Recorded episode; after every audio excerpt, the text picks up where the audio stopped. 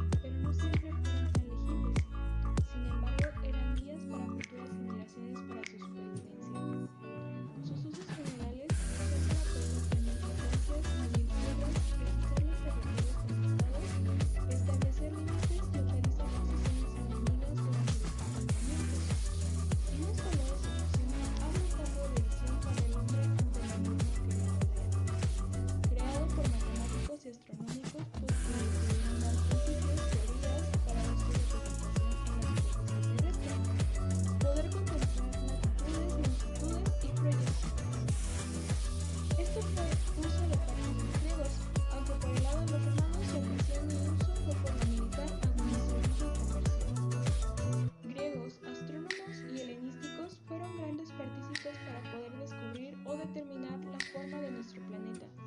Hicieron divisiones respectivas a sus paralelos como lo fue el ecuador, los trópicos o coordenadas entre otras partes de esencia.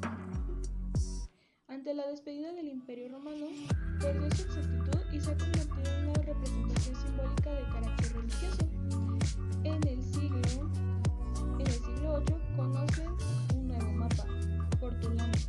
Eran cartas que su uso era para el mar Mediterráneo, que describía puertos, accidentes gráficos, la rosa de los vientos y la red de rumbos en el siglo VIII al XV, que se elaboraron en algunas líneas de cartas náuticas.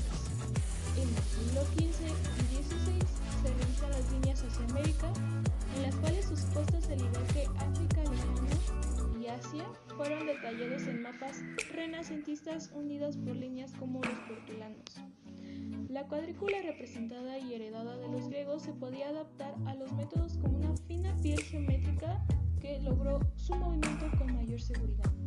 Los descubrimientos cartográficos junto a sus instrumentos hicieron la, facilitación de impresión de muchos mapas topográficos.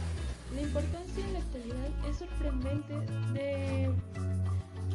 que su variedad por los mapas podemos encontrar.